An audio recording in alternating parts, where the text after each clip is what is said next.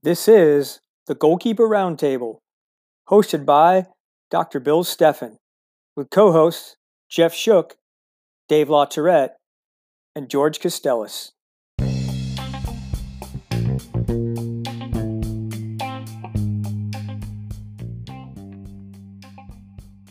Welcome back to the Goalkeeper Roundtable.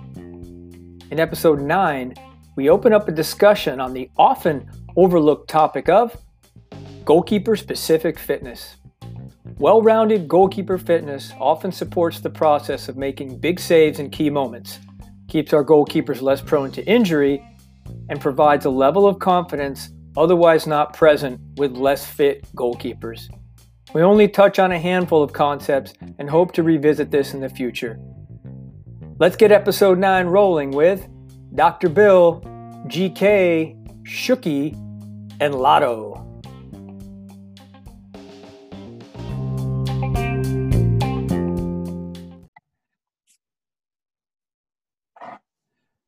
Good morning, good afternoon, good evening, wherever you are. Um, welcome to the Goalkeeper Roundtable. Um, I'm Bill Steffen, and this is the Roundtable uh, crew. Um, I think we kind of got started a little bit prior to this just because we got so interested in fitness for goalkeeping that we we actually started our conversation. So we're going to uh, retread some material, but um, I think that you know goalkeeper fitness is a very unique thing. Goalkeepers themselves are unique people, and the task is unique. Uh, but the fitness demands for a goalkeeper and the training to establish that fitness are very unique and very special. And there's a lot of schools of thought. So we just want to hopefully today touch on a lot of these schools of thought and share some ideas. Um, you know, we're open to ideas. So if anybody has any brilliant ideas, by all means, share them uh, with us. But we'll go over just kind of like what our backgrounds and our history and experience has done in terms of uh, training goalkeeper fitness. Okay. So having opened it up like that, fellas, um, anything from from you all just before we get going? Shooky, what do you got? What's going on in Michigan? Um, I guess things have not gotten any better in the last week. Um, we're still in the holding pattern of training players in a team environment, but not training groups, or definitely not scrimmaging or playing games yet. And doesn't look like we can even see a light at the end of the tunnel quite yet. So, keeping our fingers crossed and hoping for the best. Georgie, what's uh, what's going on with, with you? I know you're just you're coming in from uh, just doing a little well, bit of fellas, a little camp. Uh, I uh, today was the start of uh, camp. Yeah, got the camp started. Uh, Twelve goalkeepers, uh, working with one of my former goalkeepers. So I'm super proud of uh, Vanessa Phillips Boss, women's goalkeeper coach over at University of Connecticut. So uh, it was great to see her, and uh, again, just uh, working with some young youth goalkeepers, and again, tough day for them. So I think this will tie in because certainly w- with those youngsters. Um, training effectively in the heat is is a challenge. So a big part of it was just getting them to to persevere, and again, had a lot of fun with it, and uh, look forward to sharing. Yeah, just like Shooky, not much new going on in new going on in California. We're on that proverbial yellow light right now, and actually we have uh, we have a, a, a little meeting with our staff uh, our staff today. This is from the club standpoint because some of the coaches I don't think quite are getting the how to distance their kids within their groups and transition groups from field. So we, we just don't want to get shut down. So anyway, so that's that's where we are. And as far as goalkeeper fitness, I think um, Billy and I come from a similar um, thought process different but similar I, I would bet and uh, i'm looking forward to it because i think there's a lot of value here not just physically everyone thinks physically but it leads to uh, good psychological wellness when our goalkeepers are fit and strong and etc yeah i think one of the things that i always will tell goalkeepers in terms of their fitness is that you know if a, if a, if a forward says you know what i'm really i'm really tired i'm not i'm not going to make this run i'll make the next run they'll do that to pace themselves. But a goalkeeper doesn't have that luxury. It's not like I'm really tired. I'm not going to die for that shot. I'll I'll go after the next one. No, no, no. You the position demands full effort all the time at every attempt. And I think um, as a goalkeeper, you can't ever have your technique fail due to fatigue. Um, you need your technique, and you need it at 100 percent, 100 percent of the time. Um, and so I think that's one of the, again, my mentality when training and developing my level of fitness was always that. And I think I've shared that with goalkeepers, and goalkeepers seem to be in agreement with that. Uh, the position demands it. So um, there is a need for it. Um, we're going to start off by talking about pressure training, and we're not going to turn this into a, uh, a catalog of pressure training drills, but rather we'll, I'll describe kind of like the overall nature of uh, or design of a pressure training exercise. Um, and basically, it's around 45 seconds of constant saving up and down, you know, high ball down, high ball down, that kind of thing. Um, so it's a lot of up and down motion. Um, some pounding is is throughout goes on throughout this. This is it could be a number of collapse dives or dives within the 45 seconds. Um, and it is generally to fatigue and try and wear the goalkeeper out uh, so that the technique fails. Obviously, the goalkeeper doesn't want the technique to fail, so they're trying to maintain and establish uh, correct technique throughout the 45 seconds. If the goalkeeper applies themselves maximally, then from the 30 second point on, it gets difficult. And that's the whole point. Uh, Lotto alluded to earlier the, the psychological benefits. Um, I'm a big believer in the psychological benefits of uh, pressure training because again it, it pushes the goalkeeper to a point where around the 30 second mark your fuel substrate change the, the legs start to go especially if you're doing 100% effort and once you can get past that that's a tremendous breakthrough psychologically for the goalkeeper to realize that i can keep going i can keep performing when my body doesn't want to and so i think that's a big part of it. Um, overall i think that's um, kind of like if i had to sum up pressure training value in uh, you know 30 seconds that would probably be it. Um, other ideas uh, again i don't want to cloud everybody with my perspective on it but other ideas about other thoughts about pressure training. Yeah i'll start and just uh, i'll keep it short because i know jeff and, and george are going to have stuff too and, and one of the things that and i say this because I, i've seen it within my young goalkeepers. Again, I haven't seen my college goalkeepers and haven't been able to see them train or train them. Um, but with I say youth, but this this expands. I say 10 to 17 years old. We're we've been doing some training. We've been able to do it within the club format, and I have one goalkeeper who came back to training last week. I haven't seen him in six months, and we are doing some stuff. And he goes, he mentioned how it, it seemed easy I go, don't worry, we'll, we'll get there. This is the first 20 minutes of an hour. And it's, you know, first 20 minutes is technical. Uh, it shouldn't be super difficult. We want high quality. And we moved into some exercises that were basically you work for 30 seconds, transition, your partner works for 30. We create a new exercise, we go again. And as soon as it got to that level, it got really difficult for him. 30 seconds, not even 45, Billy. So 30 seconds. And it, all of a sudden the effort changed after about 20 seconds start dropping balls can't strike a ball. And so my whole takeaway is that the more fit that we are the the the better we hold our technique together which so if we're in the 70th 80th 90th minute and we're fatigued and i always ask them and, and they're good even my 12 year olds they'll i'll say what happens to us when we get tired? And they all start saying we make mistakes coach there and that's yeah. and that's that's where i'm going with it just and i'll let the other guys take their their other points. So the whole point is is the, the more fit we are a there's some confidence that's that's involved there but the more fit we are the less mistakes we make um, in theory.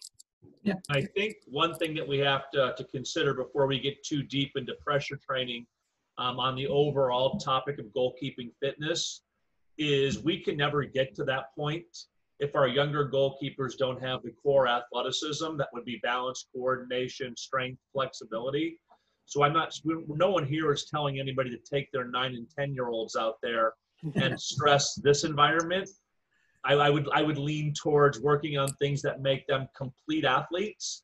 So when they get to an age where this would be a consideration, they're not only capable of it, but they can thrive in this environment. Yeah, good point. Point well taken, Jeff. Um, yeah, I, I, dealing with a little bit more experienced goalkeepers. George, go ahead. What you got? Yeah, no, I think what's really important is again, I, I think you got to know your clientele, and you know, Jeff hit, hit the nail on the head there in regards to those youngsters. And again, I, I believe in pressure training and and the psychological value, but the fitness value as well. But Uh, at the same time, um, I think there there needs to be some modifications. I think for some of those youngsters, it's you know you would need to obviously change the amount of time.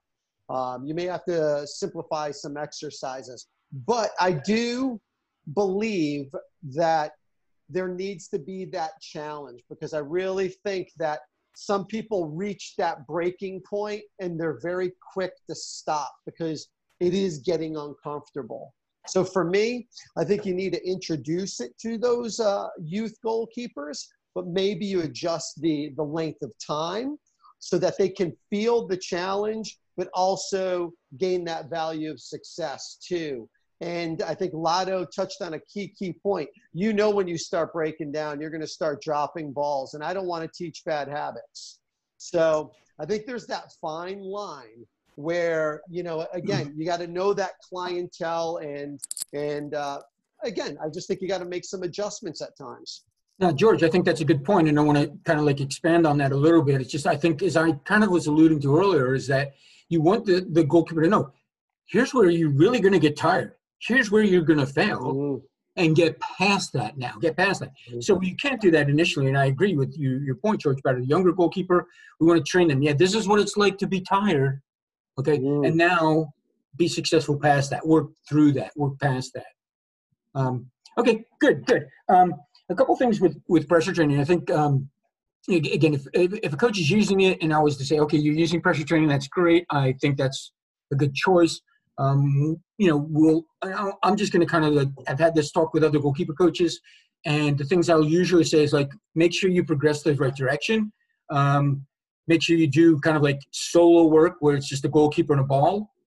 Progress to where it's um, both partners are working, and then progress to where there's a server and a, and a worker, uh, a trainer. And so I think progressing in that manner is a good thing. I think the other thing to be aware of is try not to make exercise after exercise consistently pounding the ground. Um, you know, if you do a, a, a, diving exercise, then the next exercise should be a high ball exercise. Then the next exercise should be a breakaway exercise. Then maybe return to a diving exercise. Um, because again, if, if you just re- the repetitive motion of pounding yourself on the ground and the repetitive motion of rising back up uh, is going to fatigue those systems dramatically without any uh, break from that movement pattern. Um, so again, just to kind of throwing out ideas for the goalkeepers and the goalkeeper coaches listening in, I'd say plan out a goalkeeping session. I, and I know when I would be uh, doing this with college goalkeepers or running the Soccer Plus camp, um, I would always look at, okay, I'm going to do four exercises or so. Here's the four. And I would make sure that there was no, not two exercises in a row, but two techniques in a row, I guess is the best way to put it so that we, if we do a collapse dive exercise, the next exercise is definitely not collapse dive. The exercise after that is not collapse dive. Then maybe we can return to collapse dive um, and that mentality. So again, fellas, other ideas, other thoughts for, for coaches going to use uh, pressure training? A lot of. Yeah, um, it, it, made me think of, and I have this maybe a little bit more of an advanced skill and I and it's advanced not because of age, but advanced because of experience. So I have some younger goalkeepers, let's say that between 10 and 17, some 13 and 14 year olds that understand this concept now. So like we'll be doing ex- exercises and it might build might just be as simple as um, goalkeeper set um, save a collapse ball get back up to a set shape set position collapse the other side it doesn't matter what the exercise is but that's the concept so they're getting back to a, a central location and then they're saving a ball to the other side so the idea, so what most goalkeepers are going to do is take that save. When they're on the ground, they're going to serve it back to the person that's serving them the ball, the coach, the other goalkeeper. Get up, get set, go the other direction. So it happens really, really quick. And then I'll ask them to do the same exercise, but I want them to control the tempo. And the goalkeeper that understands what I mean by controlling the tempo is, and I said, what can you do? Um, one of my older goalkeepers, Martin, is getting this now, and he's he's he's he's improving great, greatly. So when I say control the tempo, so instead of taking the ball, saving it, you're collapsed to the ground, instead of serving it back to the server immediately, reload with the ball in your hands, come back to the central location, then toss the goal the ball back to the server, which allows the goalkeeper to get maybe one or two seconds of quote rest. It's an active recovery, uh, and then they go the opposite direction. But the idea is that I want them to have the concept of how they can control the tempo of an exercise, to control the tempo of the game. Um, but for me, this came from me. I remember doing pressure training with Tony. Is I would always find these micro rest periods. How, how does one second become a rest? But over 45 seconds, if you're doing 30 repetitions, one second or a half a second of rest, where I, as a goalkeeper, you can collect yourself in a very intense moment uh, I find is is is really helpful if you can teach them how to do that. I'm not sure if that makes sense to you guys, um, but I, I, found it very helpful as an athlete to be able to do that uh, in intense moments in a match. Yeah, it's also I, I, think we talked earlier about psychology. It's psychologically it's a rest. Mm-hmm. I'm and always it, trying to figure out the why. Why are we trying to do this? And my why in preseason is far different than my why in the middle of a season versus my why at the end of a season. Really so my, my why at the beginning would be pure fitness, get them going again, and may not have any relationship or minimal relationship to functions. But by the end of the season, when we're starting to grind in our pressure training, it always has some sort of function relating to our team, whether it ends with some sort of distribution or starting the counterattack, like I said, versus the start of the year when we're just grinding away and making sure they're strong and fit and flexible. Yeah, I like that. And partially, mm-hmm. Jeff, one thing there as you get towards the end of the season is can they start distributing the ball and functionally making good decisions when they are tired? Uh, exactly. Which that's huge. You know, again, 80th, 90th minute. Um, I've used the example a couple times, but uh, you know, when I had George as a goalkeeper, we played a game that was 140 something minutes. We'll never see that again. But if you're in the 115th, 110th minute, everybody is a little more tired. Can you make good decisions when you're tired? I think well, one of the things too from yours was also. I'm sorry, George, just that right. was um, the one key is can you, back to the controlling the tempo kind of thing is um, you know if you're going from one ball to the next ball, make sure you're just not flopping over automatic, but you're returning to a set. So don't do the drill, do the technique. And now we are trying to do the technique fast. So improve the speed of the technique, but don't just do the drill. Don't just from from the ground immediately get up and flop over on the next side. No, get up, set, go. Get up, set, go. George, I'm sorry I jumped in, but go ahead. Yeah, no, not at all. And w- once again, I'm just gonna kind of flip it from the youth to the the professional guys that I trained. And uh, again, the way that I looked at it is, can I develop them being competent, doing one action, two actions, three actions effectively, and you know, again, through the challenge of the activity. So um, as we're all aware, you know, from from Soccer Plus, you know, you could do pressure training, but also within the goal, and I, that's where I always felt where now you're making it more functional. You got you got the goal behind you. You're now having to do these actions, and again, I think you know, and I, I you know, I've seen it where you're seeing goalkeepers. And I think uh, most recently, the guy from uh, Portland, Steve Clark, had to do two back-to-back brilliant I mean, mm. dynamic actions. So there is that importance for pressure training at quote the elite level, but you do also have to understand what you were talking about, Billy, that wear and tear, and yeah. that it's a long season. So there's got to be those moments where you can physically and psychologically challenge them, but at the same time, making those modifications where you're not going to go 45 seconds with the pros. You might go 15 and 20 seconds. Well, that's where we talk about, and I'm, I'm, i think Billy will get there, but we talk about periodizing training across a season, across a week, across, you know, um, a year, and and that's we have to do that with our goalkeepers too. Mm. Yeah.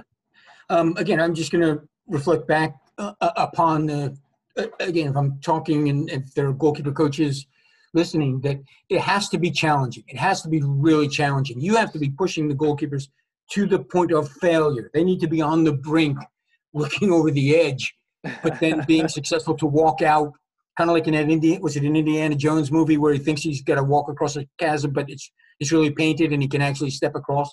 They have to be at that edge and feel like, yeah, you know what, that was really really hard, and I'm surprised, but I did it that's the feeling that gives the goalkeeper such strength uh, mentally in terms of their ability to, to perform in goal and not have you know setbacks distract them or so forth um, good okay well from there um, we can kind of segue a little bit off of what you, you mentioned, Lotto. Again, I brought up um, some sprint work, and I've used sprint work with goalkeepers. If you're going to use sprint work with goalkeepers, you, you know, we, we don't want goalkeepers running 120s.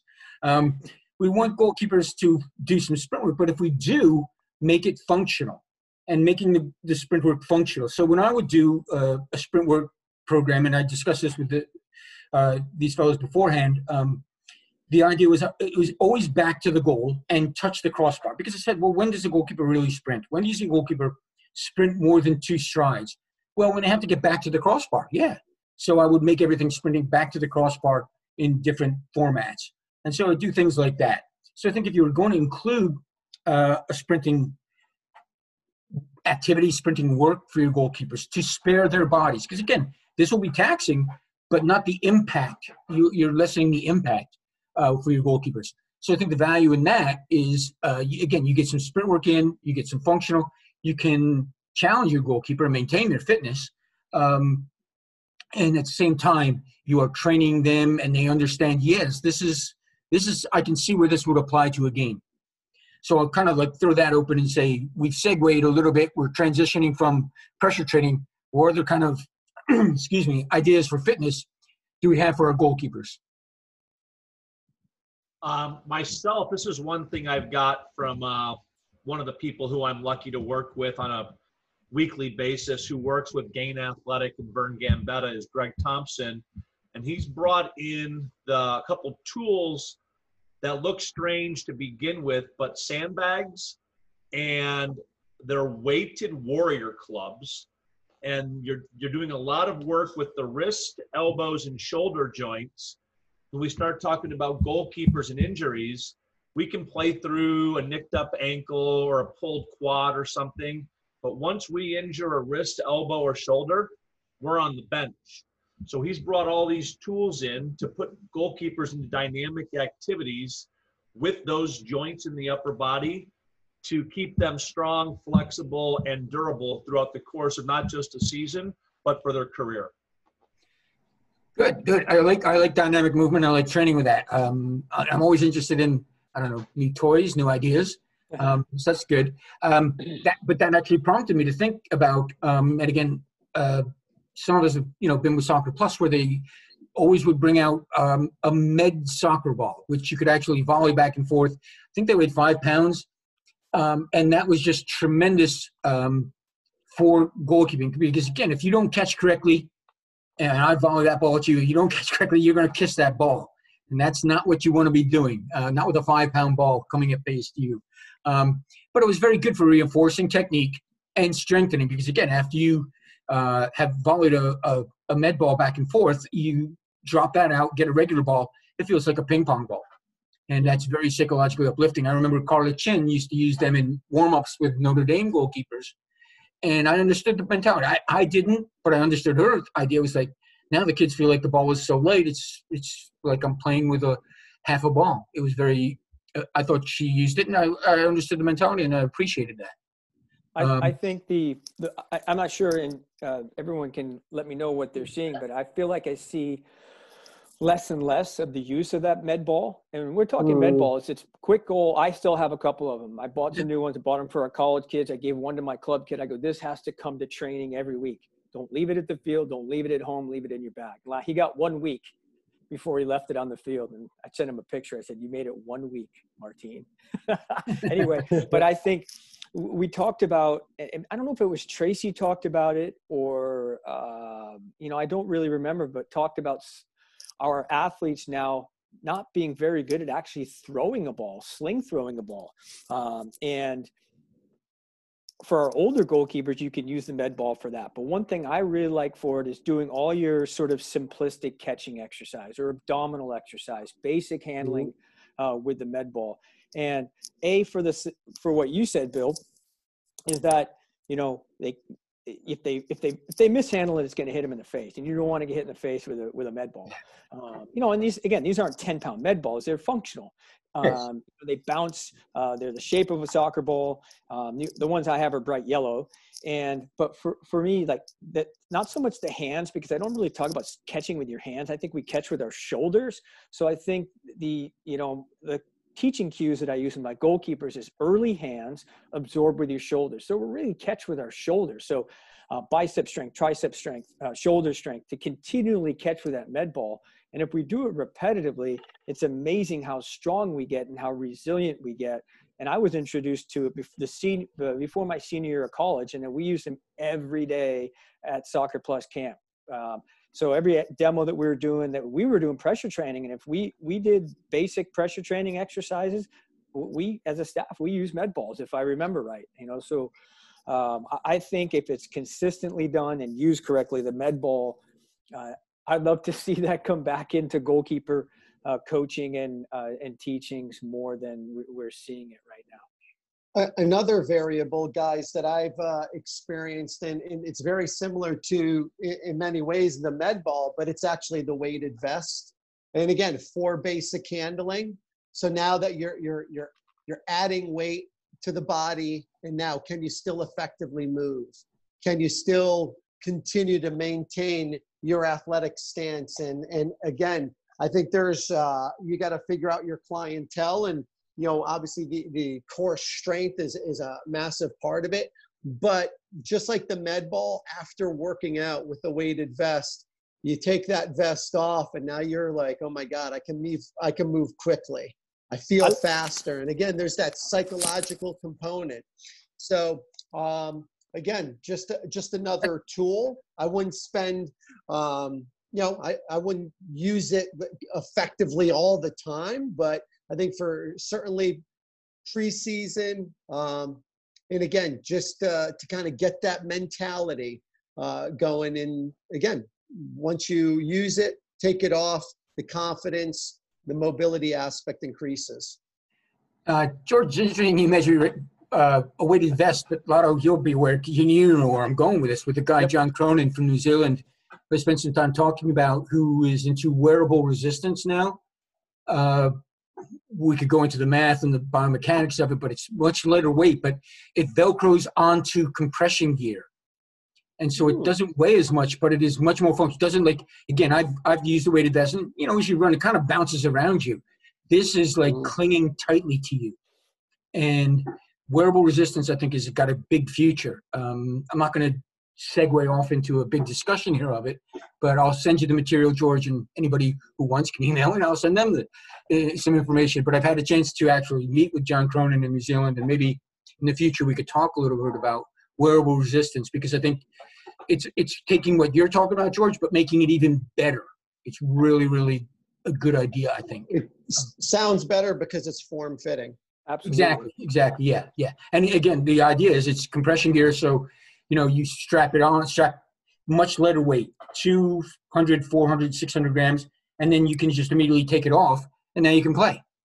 You don't need to, you know, get out of the whole vest and so forth.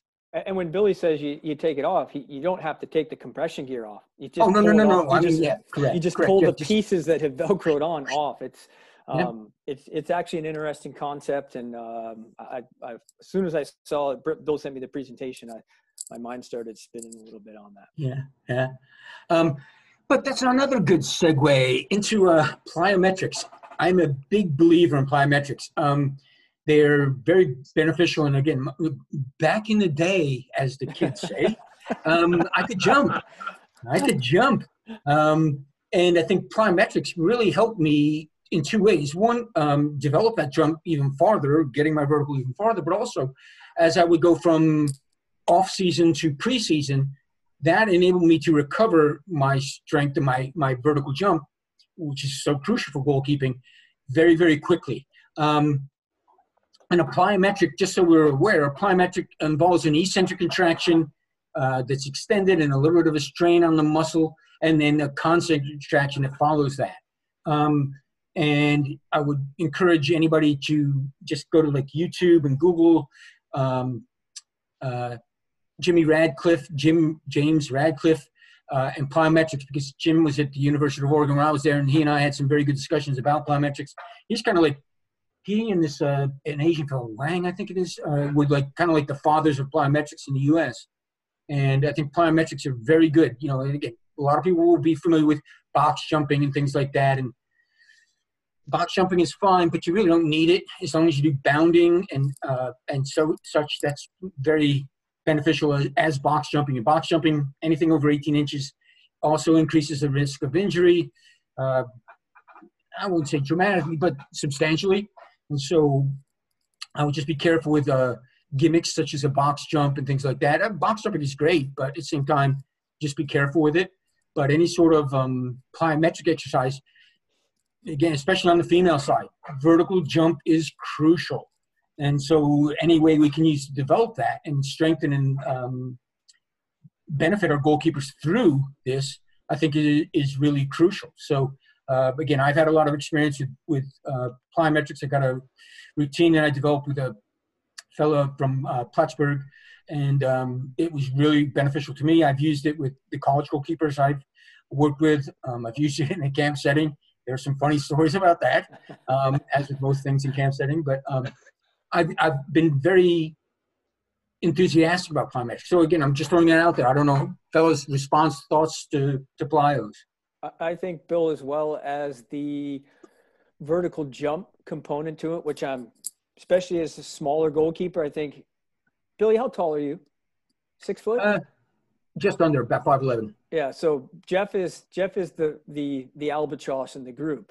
Um, so all of us, the three under six. Well, it's it's it's the three midgets, three midgets and the giant. But it, it became. I wish I put more emphasis on it earlier in my playing career, or I had just had more knowledge of it. To be honest with you, then I probably would have applied it but it became a thing for me probably junior senior year of college and, and i started to see my vertical go from like 22 23 to post collegiately i got all the way up to 30 inch vertical. Um, and it was i was doing it consistently and dynamically but i it, i mean i couldn't hold it there for very long. As soon as i stopped doing the exercises stopped playing a little bit it just went it just dropped. Especially as i started running more and getting into endurance stuff it just it disappeared. And um, so that that's the one thing and the other the other thing mainly is not only does it help with just general vertical, but how how do we apply it? So for goalkeeping is not only how high we jump, how quick we get off our feet, um, yeah, how quick that movement, how quick ground that movement happens in ground contact. I work on that with runners. We want to reduce ground contact time. Well, we want to do the same thing with goalkeepers. Uh, so that's a, a, big part of it. And George George is going to bring up jump roping. I know it well, well, well, there you go. I, I, I, think it starts with the fundamentals. And again, you, you need to train your goalkeepers to have quick feet. So, uh, certainly a, a, fan of the jump rope. Um, yeah. Fortunate that during my time, uh, physical education was very skill based. So I was introduced to jump rope and quite young. And again, saw the importance in it, but also being a smaller goalkeeper, um, you know, 5'10 on a good day, uh, I needed to be explosive. I needed to play bigger. And, and I think that's something that I took pride in is that being a smaller goalkeeper, I still played big. But again, the introduction to the introduction to plyometrics was was I mean just fascinating to me. And Billy, I'm gonna owe a lot of it to you and, and to Soccer Plus because again during my youth development. Yeah you know, I was I was involved with regional teams, national teams. So it wasn't like I was able to go to camps. So, but I worked camps, and it was there at Soccer Plus where you had that sequence of uh, ten plyometric jumps. Yeah, um, 10, 10 you know what I mean? Yeah. Yep. Yeah. So 18 and back, just a variety of exercise. Yeah. Yeah. But uh, but to kind of bring it back to the to to to kind of the training aspect again, I, uh, from a periodization standpoint, you know, I, th- I think once you get your your hands on your guys and you've really developed a solid base, that's when you can start to I- increase the variables in, in regards to the the height of the hurdle or the height of the jump. And I think those aspects, when you start to, you know, I I like what you said, Billy. I'm not a fan of gimmicks, but I like to have use some of those tools like a six inch hurdle or a 12 inch hurdle because again i think there's a coordination aspect there's the there's the plyometric aspect the ability to, to to land correctly. I think once you start to get into these big staples or these massive uh, you know jumps in a row it can be detrimental. So again fan of plyometrics but again I, I think you also need to understand your clientele. You can't have a nine-year-old go over, uh, you know, a massive staple. They might go under it, but not over. I'm not, I'm not sure where these fit in if you consider plyometrics, but I do some mini tramp work where our keepers are jumping onto a mini tramp and then landing from a higher position, then taking off on another jump. And then we do quite a bit of work with our senior goalkeepers. I don't know if you'd call it a bungee cord or a resistance band around the waist, um, getting into some activities to give resistance um, and strength and uh, I'd call it just general well-being for their strength. Hmm. Interesting. Interesting. Good. Good. Well, part of the plyometric, and Bill references, part of the plyometric is not just the jumping, but there's a landing component. The Yeah. absorption and the eccentric contraction. Yeah. Ju- Just prior stole my thunder there, of contraction. Lotto. Because th- that's that's the part I think which uh, I would say people tend to forget the importance of uh, landing effectively. Yeah. Um, good, good. Uh, so we have some ideas again. We're, we're speaking broadly and not providing specific details. And if anybody wanted specific details, contact us. We'll give you, you know, I got documents of all this stuff. Um, I'm sure everyone else does as well. Um, from here, we also wanted to touch a little bit, and I think um, I mentioned this when I when I talked to the fellows beforehand, a little bit more about some ideas um, regarding uh, uh, fueling and resting. And I'm just going to touch base first on resting because, again, as I as I have aged, I I have uh, appreciated the amount of time recovery takes. And one of the things that I used to do to benefit that's very simple, simple, everybody can do it is after a really hard workout, lay on the bed, but put your feet up on the wall above you and keep it there, keep your feet there for at least 10 minutes um, and allow just the natural gravity uh, flow to reduce some of the fluid that's collected through all the muscle work that's gone on in your legs. And that's that was something that I always appreciated is just uh, you know getting my legs up, getting off my legs. And I think one of the th- big things again, especially if you're training with uh, goalkeepers of younger ages, they are very active and they're, doing things all the time. And if you just put them through a very very uh, intense workout on their legs, and they're going to go stand around with their friends, it's not going to aid their recovery. So again, depending on the situation, if they're young and they are doing these things because they're young, that's fine. But if they're at a point where they are committing to a certain program, if it's a, a preseason uh, for a college team, um, getting their legs up and not in a directly vertical position um, is, is a huge benefit. And that's a simple thing that, as I said, anybody can do. 10, 15, 20 minutes if you can, get your legs up. Um, fellas, any other quick, easy recovery ideas? For me, So we- always, oh, go ahead. Sorry. No, Dave. Shirky, go for it. Go for it, Shirky. But I was going to say, this is the one I deal with with the biggest problem with youth players. Um, we don't have this issue with our USL guys um, because soccer is their job, but our youth players don't get enough sleep. That's they where I was going to. Are they're burning the candle at both ends? They're going straight from school. Chances are not getting a proper meal before they come to training. They train hard. They head home. They do whatever social media stuff they're doing, then hit the books, and then they're not in bed till after midnight. Then they're back up at 5:30, 6 o'clock in the morning, and repeating the cycle without ever giving their body or their mind a chance to re- to, to sort of recharge. And then when we start to wonder where these injuries coming from, we start to trace it back to this is what's going on in their life, and they're not preparing themselves to perform at a high level for a sustained time. So for me, the kids and the young players need to get a proper amount of sleep.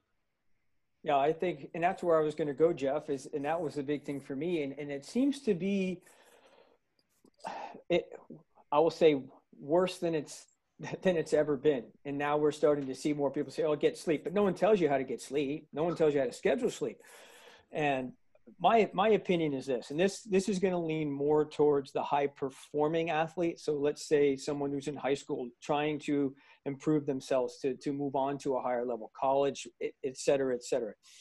And and it can be used at younger levels. Parents can use this, coaches can use this, and, I use it with our and I've only used it with our college players. And well, I shouldn't say that. I've used it with a high school uh, girls team that I've consulted with as well.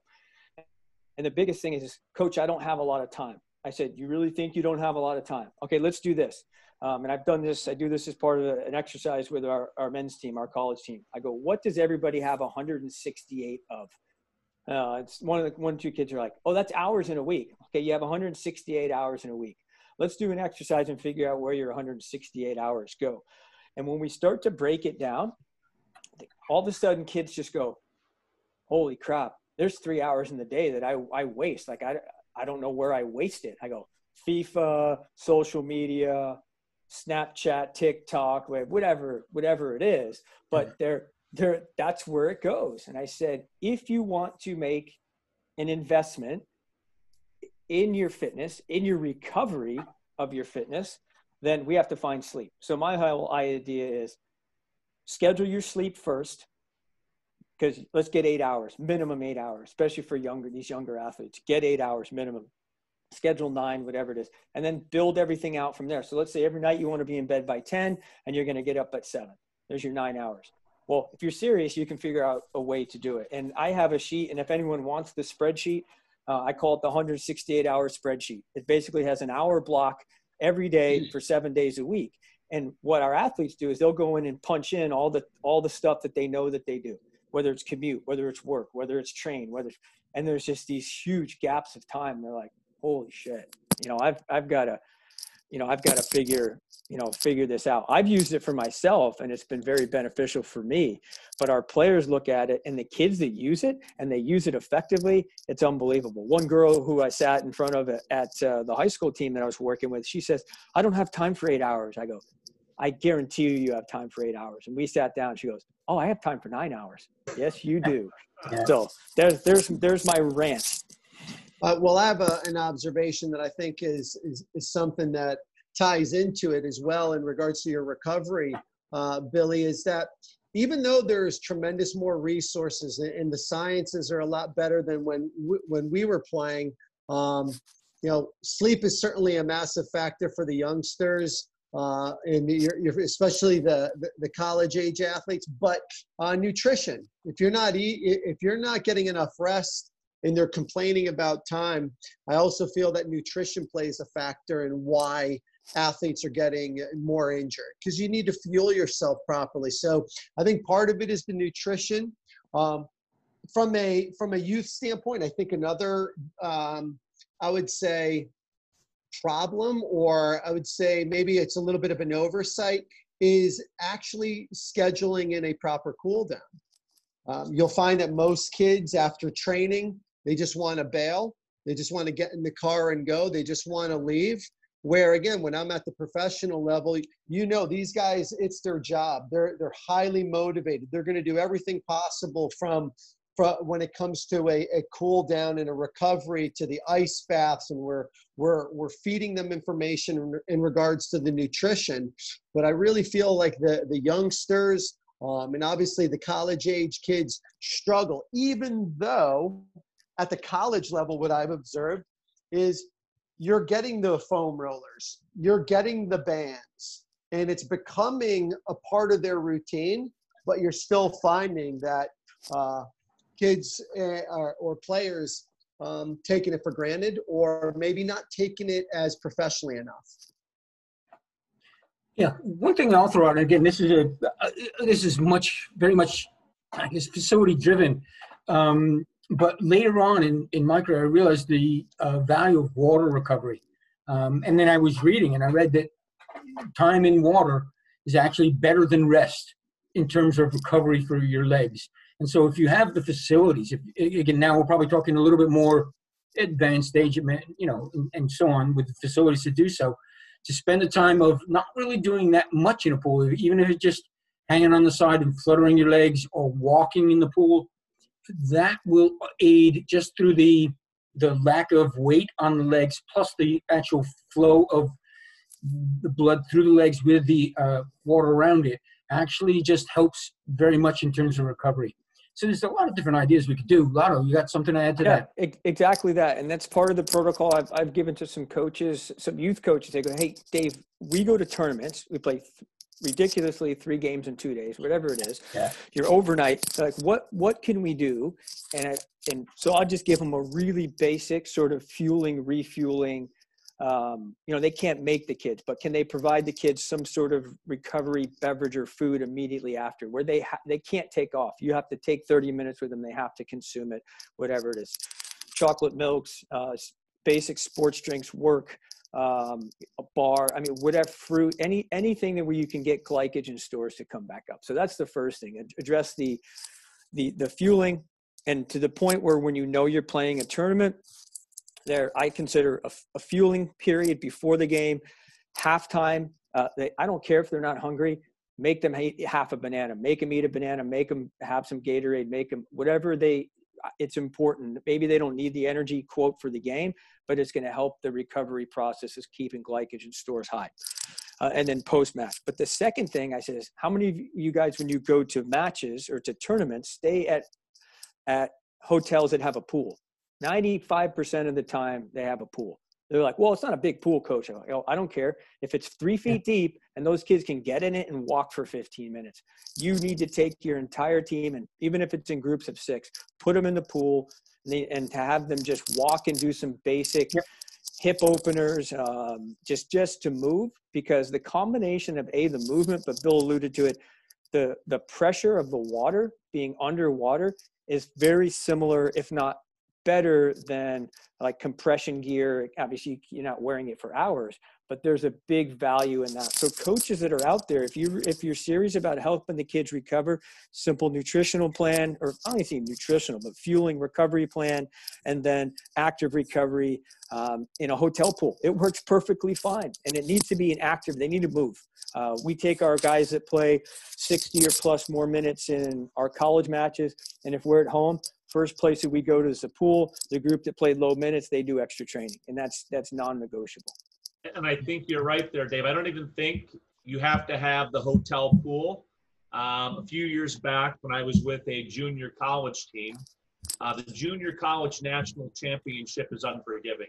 You yes. have to win five games in seven days. It's ridiculous. Um, we're, we're there in the middle of West Virginia. We called the local YMCA, let them know what was going on and they were more than happy to have us come in there. The guys sort of felt like rock star treatment, walking around the pool, everybody pointing, asking what's going on. Um, but our ability to sustain the level that we needed um, to get as far as we did, we didn't win the whole thing, uh, but we got furthered, I think, because of our, you know, care and prevention, um, going into the pool, just trying to go out out there and call local businesses who are more than happy to help you if you care about your players. Agree. Yeah, that's a good point. Good, good. Um, we've touched on a lot of different topics with this, and I think the the one thing that we George alluded to it, and Lotto talked a little bit about it is, but but is fueling, and I think um, again I have unique circumstances now. When I was playing, I wasn't diabetic. I'm diabetic now, um, and I'm type one, so I'm insulin dependent, and I understand uh, the nature of, you know, a lot of talked about glycogen loading and things like that. And one thing that I would, would caution um, players to do is to don't start the Gatorade, you know, 45 minutes to half an hour before the contest. You'll have an really insulin point, reaction. Billy. And what that will do is actually drop your sugars potentially to lower what they were before you had the Gatorade. So if you're going to do Gatorade before a game, it's got to be like on the way, you know, as you are walking onto the field.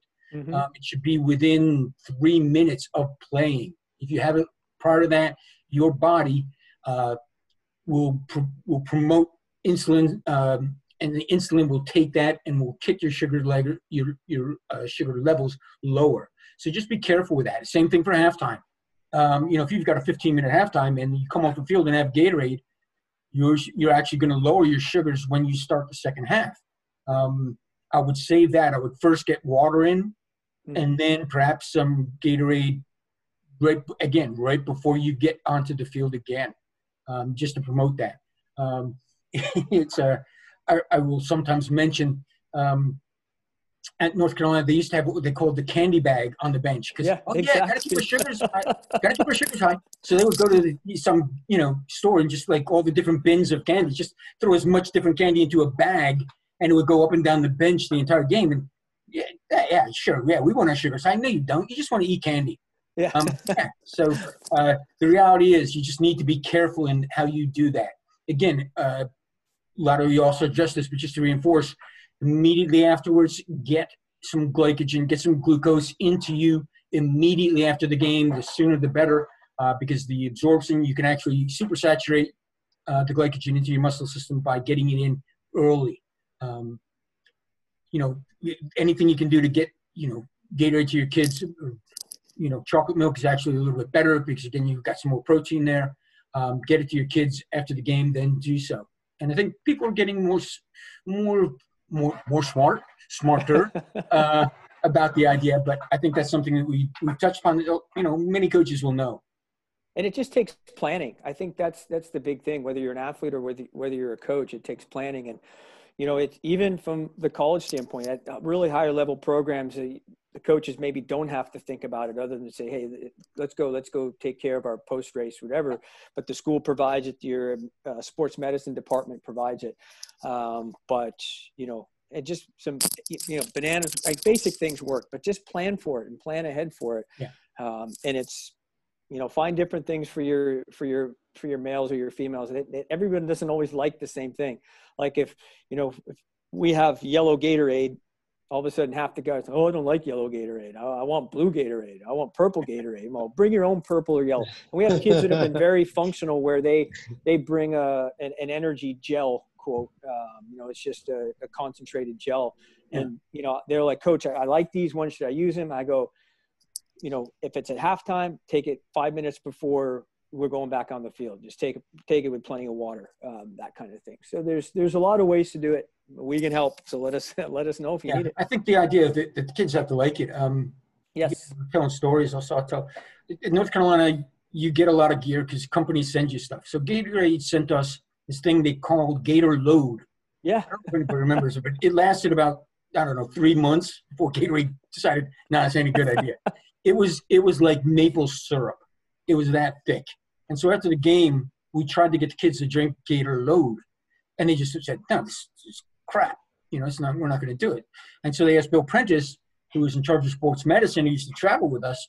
And Bill's the most published author in sports medicine. Um, you know, what should we you know, if we really wanted to do this, what should we get for the kids? He says, well, probably should get some O'Doul's.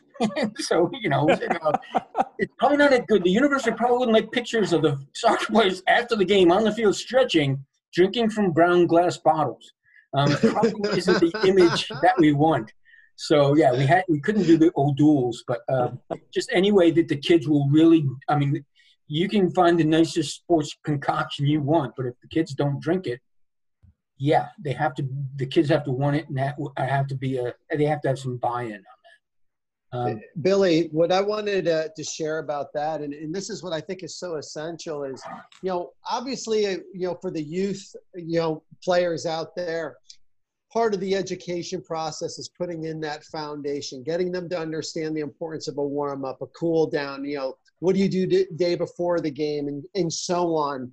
And, you know, during this, I would say, journey as players, I also think it's very unique that they start to figure out what works.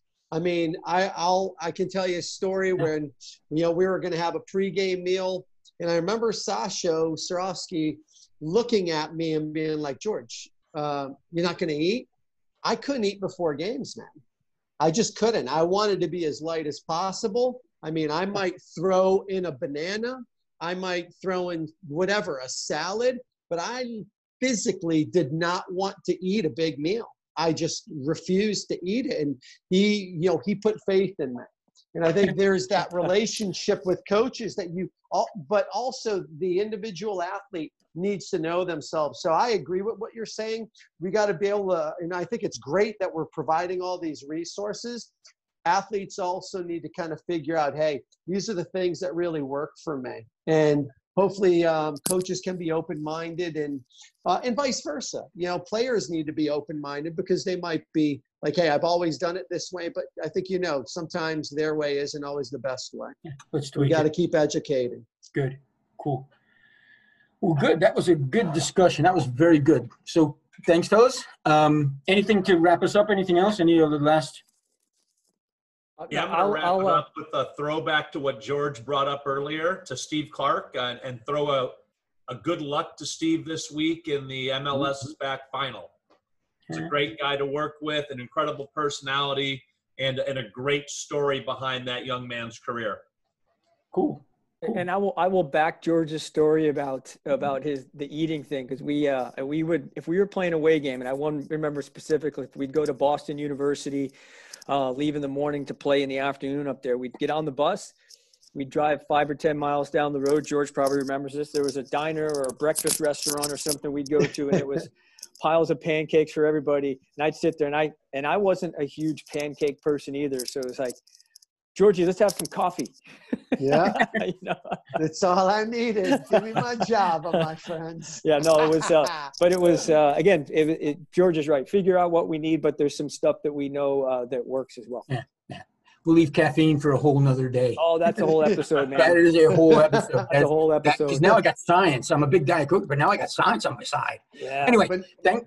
Um, let's let everybody out of here. Thanks everybody for listening, and we'll talk to you again.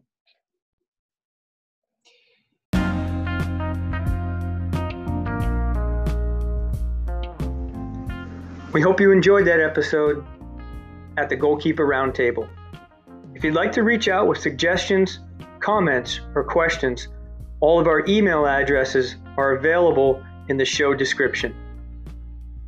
If you like the show, we'd love for you to subscribe to it, but also share it in social media platforms or with any other goalkeeper or coach who may find value in it. We hope you turn in to the next Goalkeeper Roundtable.